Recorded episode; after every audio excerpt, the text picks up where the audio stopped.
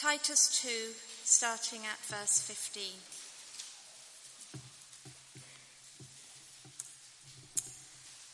Declare these things, exhort and rebuke with all authority.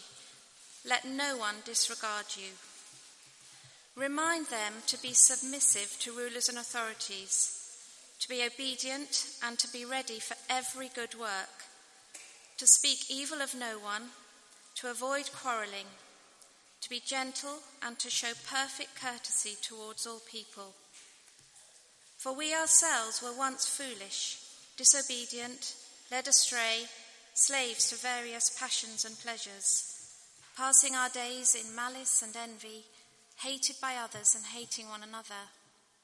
But when the goodness and loving kindness of God our Saviour appeared, he saved us, not because of works done by us in righteousness, but according to his own mercy, by the washing of regeneration and renewal of the Holy Spirit, whom he poured out on us richly through Jesus Christ our Saviour so that, being justified by his grace, we might become heirs according to the hope of eternal life. The saying is trustworthy, and I want you to insist on these things, so that those who have believed in God may be careful to devote themselves to good works. These things are excellent and profitable for people, but avoid foolish controversies genealogies, dissensions, and quarrels about the law, for they are unprofitable and worthless. As for a person who stirs up division, after warning him once and then twice, have nothing more to do with him, knowing that such a person is warped and sinful. He is self condemned. When I send Artemas or Tychicus to you, do your best to come to me at Nicopolis for I have decided to spend the winter there. Do your best to speed Zenas the lawyer and Apollos on their way. See that they lack nothing. And let our people learn to devote themselves to good works, so as to help cases of urgent need and not be unfruitful. All who are with me send greetings to you. Greet those who love us in the faith. Grace be with you all. Lizzie, thanks so much. Uh, do keep that uh, open, page uh, 1201 in the church Bibles. Uh, there's a, a, space on the back of the service sheets to take notes if you'd like to do so. Shall I lead us in prayer as we prepare to look at these verses together? We thank you so much, our Father, that uh, as we learn at the beginning of Titus, you have, through the Apostle Paul, revealed the knowledge of the truth which leads to godliness. And so we pray this morning that as we look at the end of this letter to Titus, so you would help us to understand that truth more deeply, and then as a result to be transformed by it and to lead godly lives. And we ask it for Jesus' sake. Amen. Well, we were praying a few moments ago uh, for the government, and you don't need me to tell you that it's not been a good week for politicians. Their reputation has perhaps sunk to a new low with this week's newspaper stories. But one thing that politicians are very good at is saying the same things over and over again. So an interviewer asks an MP a straightforward question, but instead of answering it, they very often use this as an opportunity to get across what they want to say, often repeating a barrage of statistics, either to prove how well the country is being governed or how awful the government is It can be rather trying as a listener. But at the same time, it does mean that we hear their message. If someone says something over and over again, we remember it and realize it's important. And Paul seems to adopt that kind of approach in his letter to Titus. You see, in one sense, he could have finished his letter after chapter 2. After all, he's now reminded Titus of the job he'd been given to do in Crete and outlined how the gospel will advance there in a worldly culture. Let me remind ourselves of what we've seen in the letter so far and the little manual that it gives us for gospel growth. So, Titus is to appoint elders, stage one, who will then teach Paul's gospel and refute error, stage two. which will in turn lead Christians to live godly lives, stage three, thus making the gospel attractive to unbelievers, stage four. Titus is to teach Paul's gospel because Paul's gospel teaches, teaches us to live godly lives. That could perhaps be a useful summary of the message of Titus. Just look with me at the end of chapter 2. In verses 13 and 14, which we looked at last week, Paul reminds Titus of the gospel of grace. And in verse 15, Titus is told, declare these things. In other words, he's to teach people about the grace of God that brings salvation. That's the message he's to declare. But why is he to do that? Well, verse 12, because that gospel message, that grace of God, teaches or trains us to renounce ungodliness. It's the gospel that changes lives. Titus is to teach Paul's gospel because Paul's gospel teaches. That seems to be the message of chapters 1 and 2. And Paul could perhaps have ended his letter there.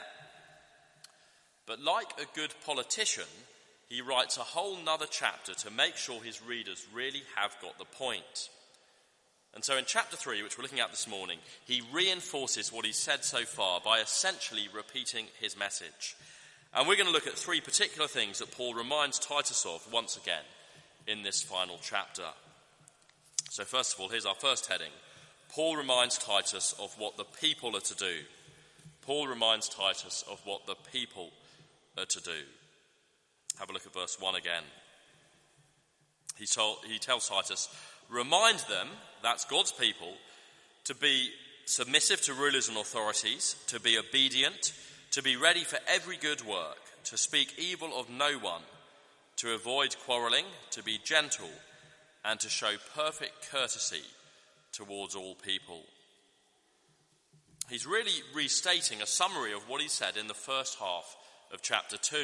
Titus is to teach what accords with sound doctrine.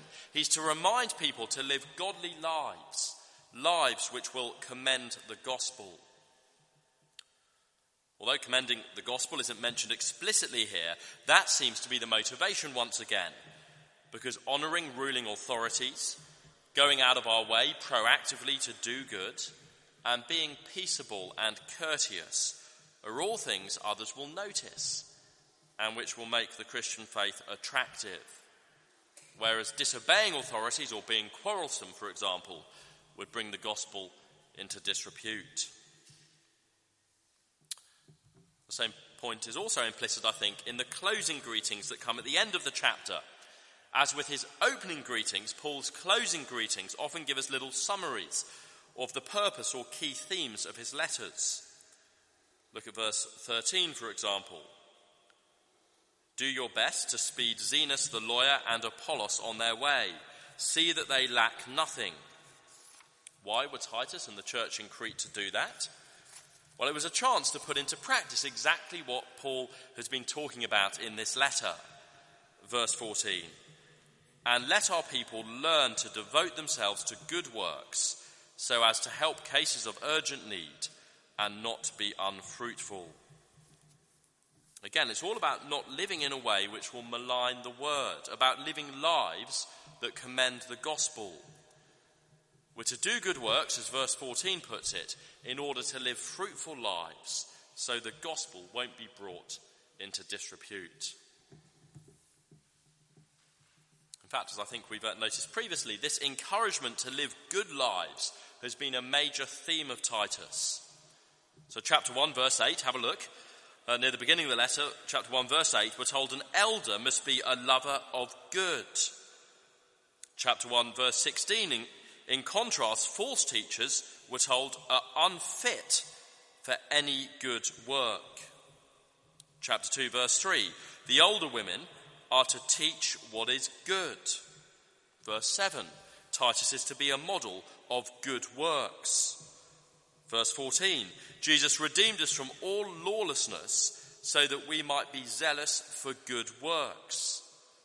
Chapter 3, verse 1 Titus is to remind the people to be ready for every good work. Verse 8 speaks of those who've believed in God being careful to devote themselves to good works. And here we have it again in verse 14 with the command again to devote ourselves to good works.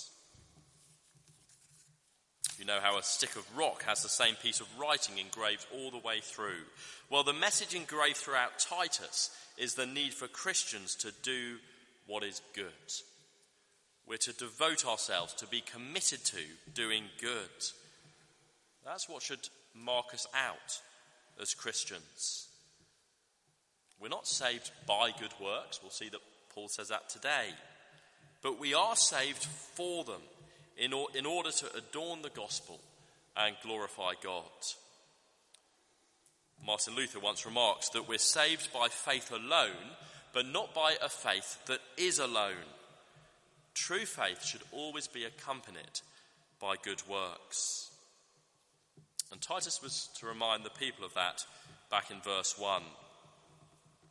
So, will we resolve to do what is good, I wonder? Will we be submissive to rulers and authorities, meeting deadlines at work, paying the bills on time, being honest in our tax returns, being loyal and speaking respectfully about those who are over us, obeying traffic laws even, so we don't give Christians and Christ a bad name? We will be known in our offices, neighbourhoods, and social cir- circles for being gentle, kind, and peaceable rather than slanderous, selfish, and argumentative. So, Paul reminds Titus of what the people are to do. But then, secondly, he also reminds him of what God has done. That's our second heading. Paul reminds Titus of what God has done. You see, there's a very simple reason why Paul says at the end of verse 2 that Christians are to be courteous or humble, as some translations put it, towards everyone. Look down with me at verse 3 again. We're to be courteous or humble because we ourselves were once foolish, disobedient, led astray, slaves to various passions and pleasures, passing our days in malice and envy, hated by others and hating one another. But when the goodness and loving kindness of God our Saviour appeared, He saved us not because of works done by us in righteousness, but according to His own mercy, by the washing of regeneration and renewal of the Holy Spirit, whom He poured out on us richly through Jesus Christ our Saviour, so that being justified by His grace, we might become heirs according to the hope of eternal life. The saying is trustworthy. Now, I said earlier that Paul could have finished the letter at the end of chapter 2, that he'd basically given Titus his manual for church growth in Crete. And that's largely true. But there's one thing which he's only sketched out in outline up to this point. And that's what exactly the message of the gospel is, which motivates us to live godly lives. Okay, he's told us right at the start of the letter about the source of this truth, where we can find it, through his own preaching. And he gives us a hint as to, as to its content in chapter 2 when he speaks of Jesus' two appearings. We looked at that last week. But he hasn't actually fleshed, out in de- fleshed it out in detail. And one thing in particular was assumed or left unexplained earlier in the letter. I wonder if you spotted it. Just look back with me to chapter 1 and verse 9 again. Paul says there that an elder must hold firmly to the trustworthy word as taught. But he doesn't actually tell us what that trustworthy word or message is, not in chapter 1 anyway. We only know that it's the word that's been taught, the message brought to light through Paul's preaching. But what exactly is this word to which Titus is to hold firmly? What is the truth? which accords with godliness, to use the language of the opening verse of the letter. What is the gospel? Well, in chapter 3, Paul spells it out with crystal clarity. Look down me at verse 8 of chapter 3 again. At the end of this long description of human sin and God's work in saving us, Paul says, The saying is trustworthy. Or it could be translated, This is the trustworthy word.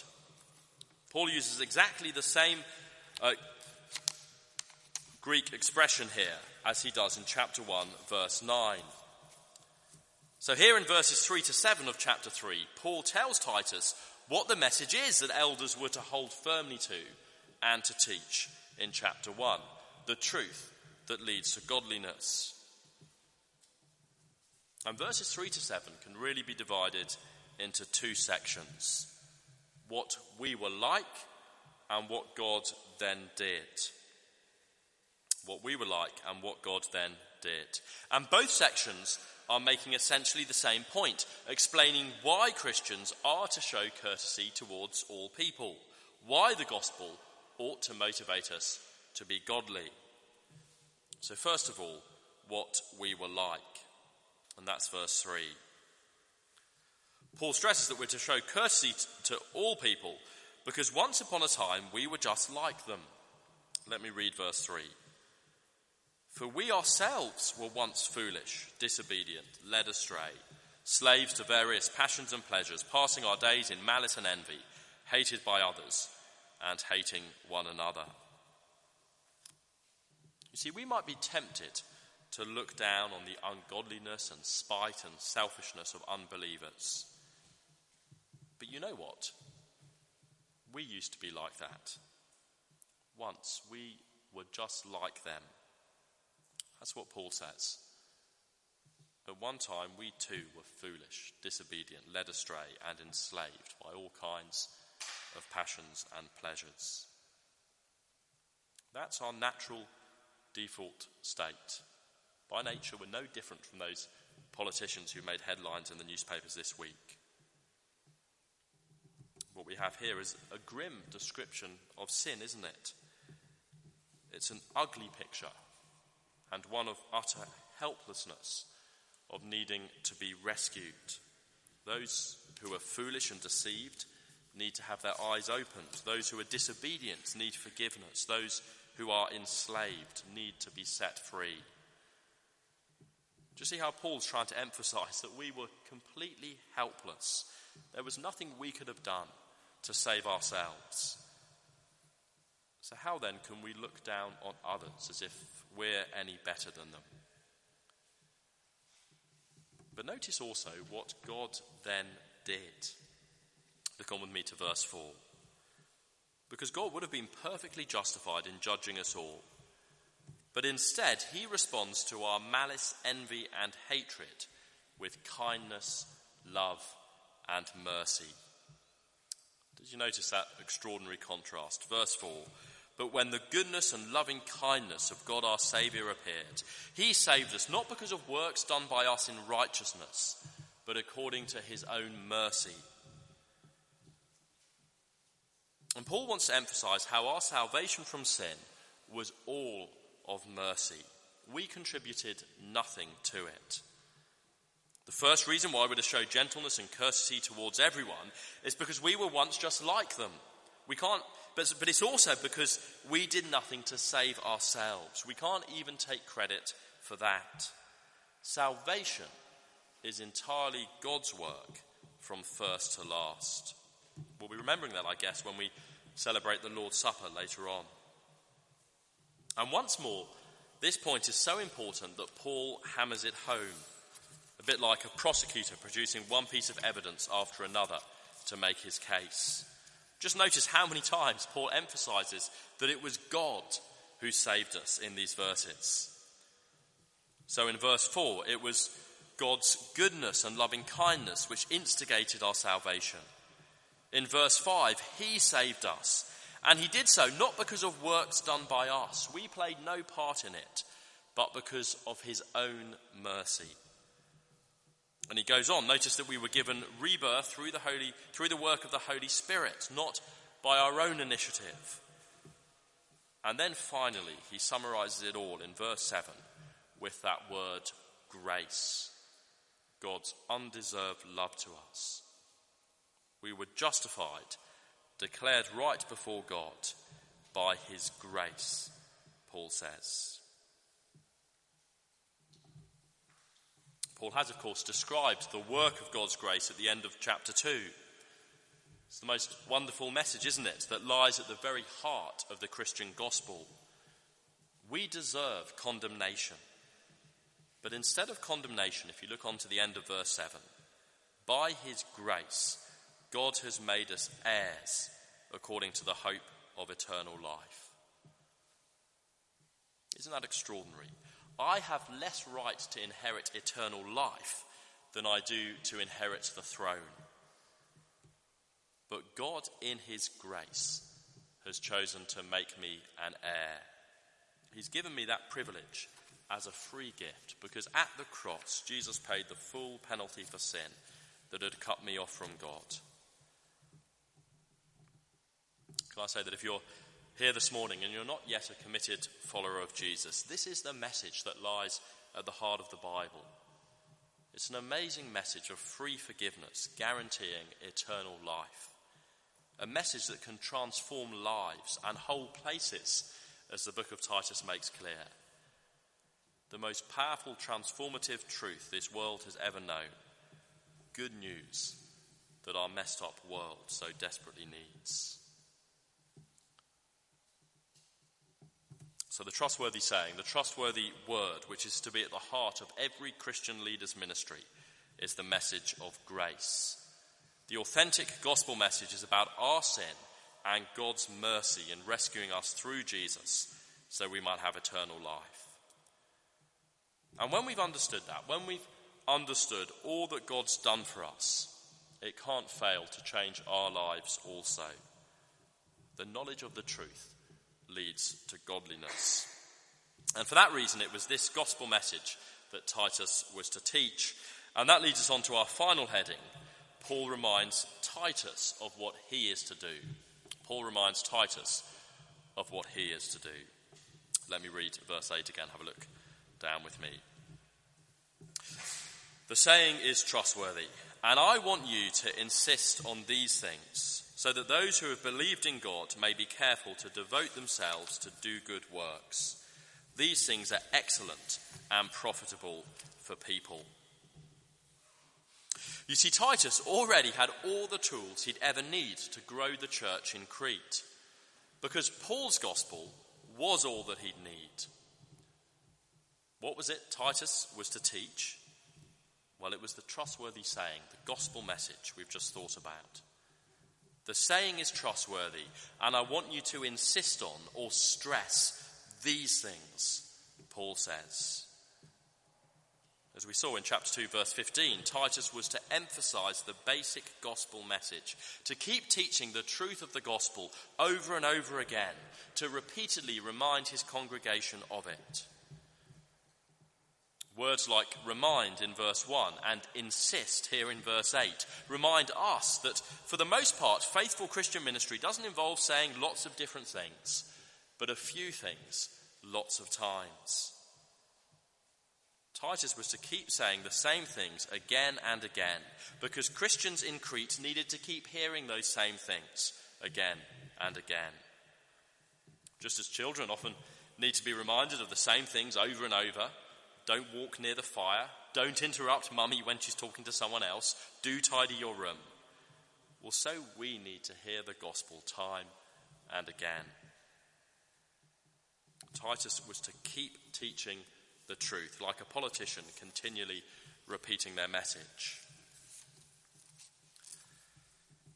But the danger, I think, is that we zone out when we're reminded of the gospel, when we sit under the kind of ministry that uh, Paul describes here.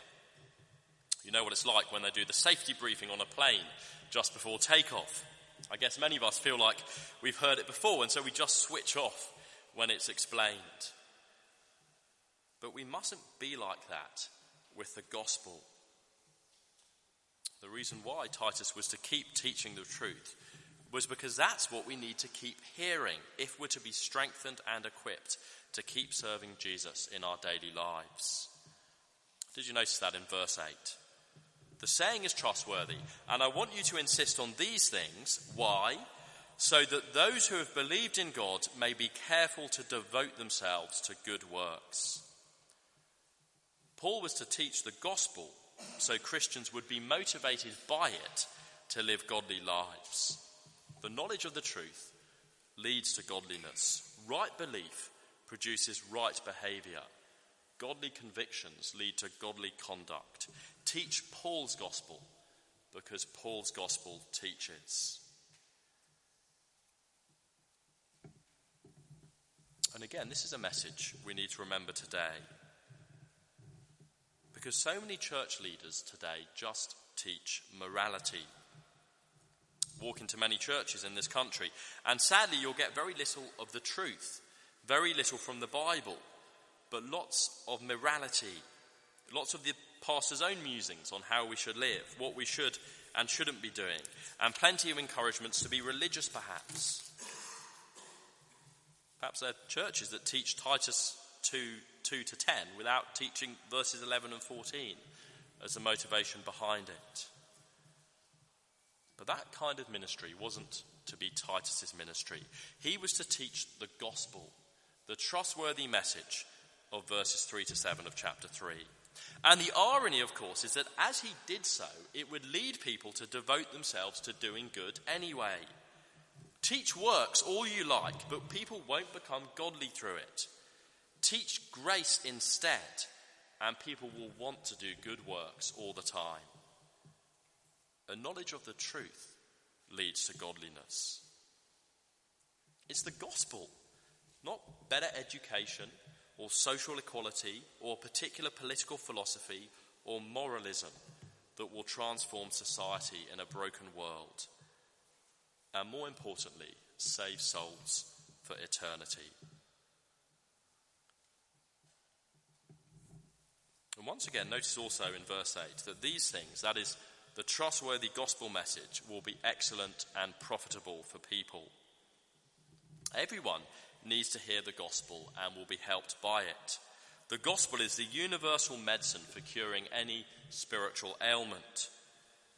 So, if we're a new Christian and want to grow up into a mature Christian, then what we need is the gospel. If we've been a Christian for 50 years and want to keep going flat out, then what we need is still the gospel.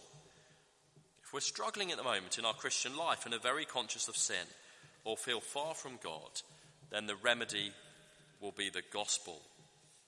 That's what we need to meditate on to be reinvigorated in our faith. If we're involved in some kind of Christian ministry ourselves, then the gospel is what we need to be equipped to minister to others. If we're not yet a Christian, then the gospel is what we need the promise of forgiveness and the hope of eternal life if we turn to Jesus. You see, whoever we are, whatever spiritual condition we're in, we need to be reminded of the gospel again and again and again and again and again. The gospel is excellent and profitable for people. And for that reason, Paul urged Titus to insist on these things, to keep teaching the truth of the gospel. You see, we never graduate from the gospel in the Christian life. To move on from the gospel is to move away from it. And so we must pray for our Tituses, our church leaders, to keep teaching the gospel. And we must ourselves seek out churches where the gospel message is not just assumed, but central, where the basic gospel message Paul outlines here is articulated again and again. It's the message that every person in every culture, in every period of history, needs to hear every day.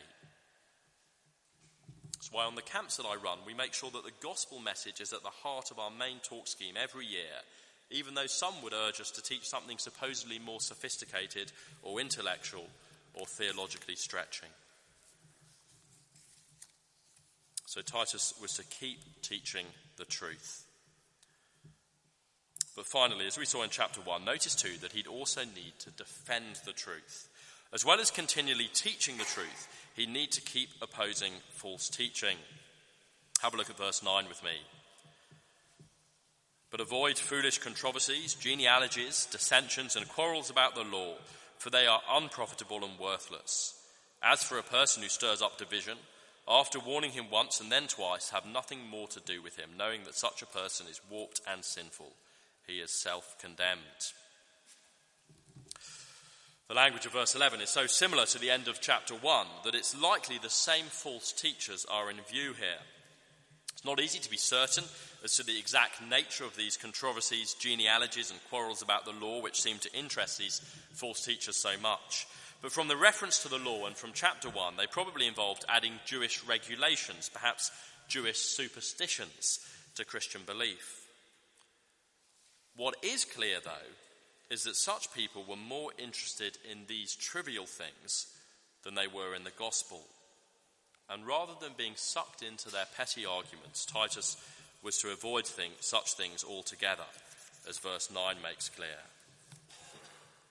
You see, if he became sidetracked by things other than the gospel, Titus would stop stressing the gospel and the focus would move away from what mattered most. And if that happened, people wouldn't be motivated to live godly lives, and so the gospel wouldn't attract outsiders. That's the point of the end of verse 9. The gospel in verse 8 is excellent and profitable for people, whereas the false teaching of verse 9, notice, is unprofitable and worthless. It doesn't lead to godliness. It doesn't lead to right behavior. It doesn't commend the gospel. And so Titus was to avoid such teaching. Ministries that cease to put the gospel central and become sidetracked by other things will quickly lose their way. They won't make people godly and they won't enable the gospel to advance. But if he wasn't to get sucked into their fruitless squabbles, what was Titus to do with these false teachers? Well, it's there in verse 10. Titus was to warn these false teachers instead, just as he was to rebuke folk in verse 15 of chapter 2. And if they still didn't repent, eventually it would be right to cut himself off from them completely. So serious is wrong teaching. Just as sadly, uh, there are uh, Bible believing Christians today who uh, have found it necessary to cut themselves off from false teachers within the Church of England and elsewhere. So, in this uh, closing chapter of Titus, Paul restates the great themes of his letter. He reminds Titus of what the people were to do to live godly lives that commend the gospel, of what God had done, his grace in saving us from our sins, and of what Titus himself was to do to keep teaching that message of grace that transforms lives. Faithful Christian ministry isn't actually particularly, particularly complicated or flashy. It involves an ongoing confidence in the gospel and its power to change lives. And it requires men who have the courage to teach God's word faithfully, refuting error and applying it to the lives of their people. So, what does this all mean for us as we seek to advance the gospel, not in Crete, but in Dulwich or throughout Britain in our worldly 21st century culture? Well, it means that we need to be praying for godly men to be raised up in every town to preach the gospel. It means we need to pray for our church leaders to be faithful in teaching the truth as revealed by Paul, clearly and courageously, and silencing error as they do so. And above all, we need ourselves to be living such radically good and godly lives, motivated by the gospel, that people will take notice and will ask us to give them a reason for the hope that we have. That's the message of Titus. Teach Paul's gospel because Paul's gospel teaches. Let me lead us in prayer as we finish. The saying is trustworthy, and I want you to insist on these things so that those who have believed in God may be careful to devote themselves to good works. We praise you afresh this morning for the wonderful gospel of your grace, our Heavenly Father. We thank you that you saved us, not because of works done by us, but according to your mercy. And we pray that you would help us to be those who continue to remember and remind ourselves of that good news of the gospel. We pray that Grace Church Dulwich would continue to be a church where that message of the gospel is proclaimed faithfully also. And we pray that as that happens, you would first of all transform our own lives, that we would live godly lives which make the gospel attractive, and that then through us the gospel would advance here and beyond. And we ask it for Jesus' sake. Amen.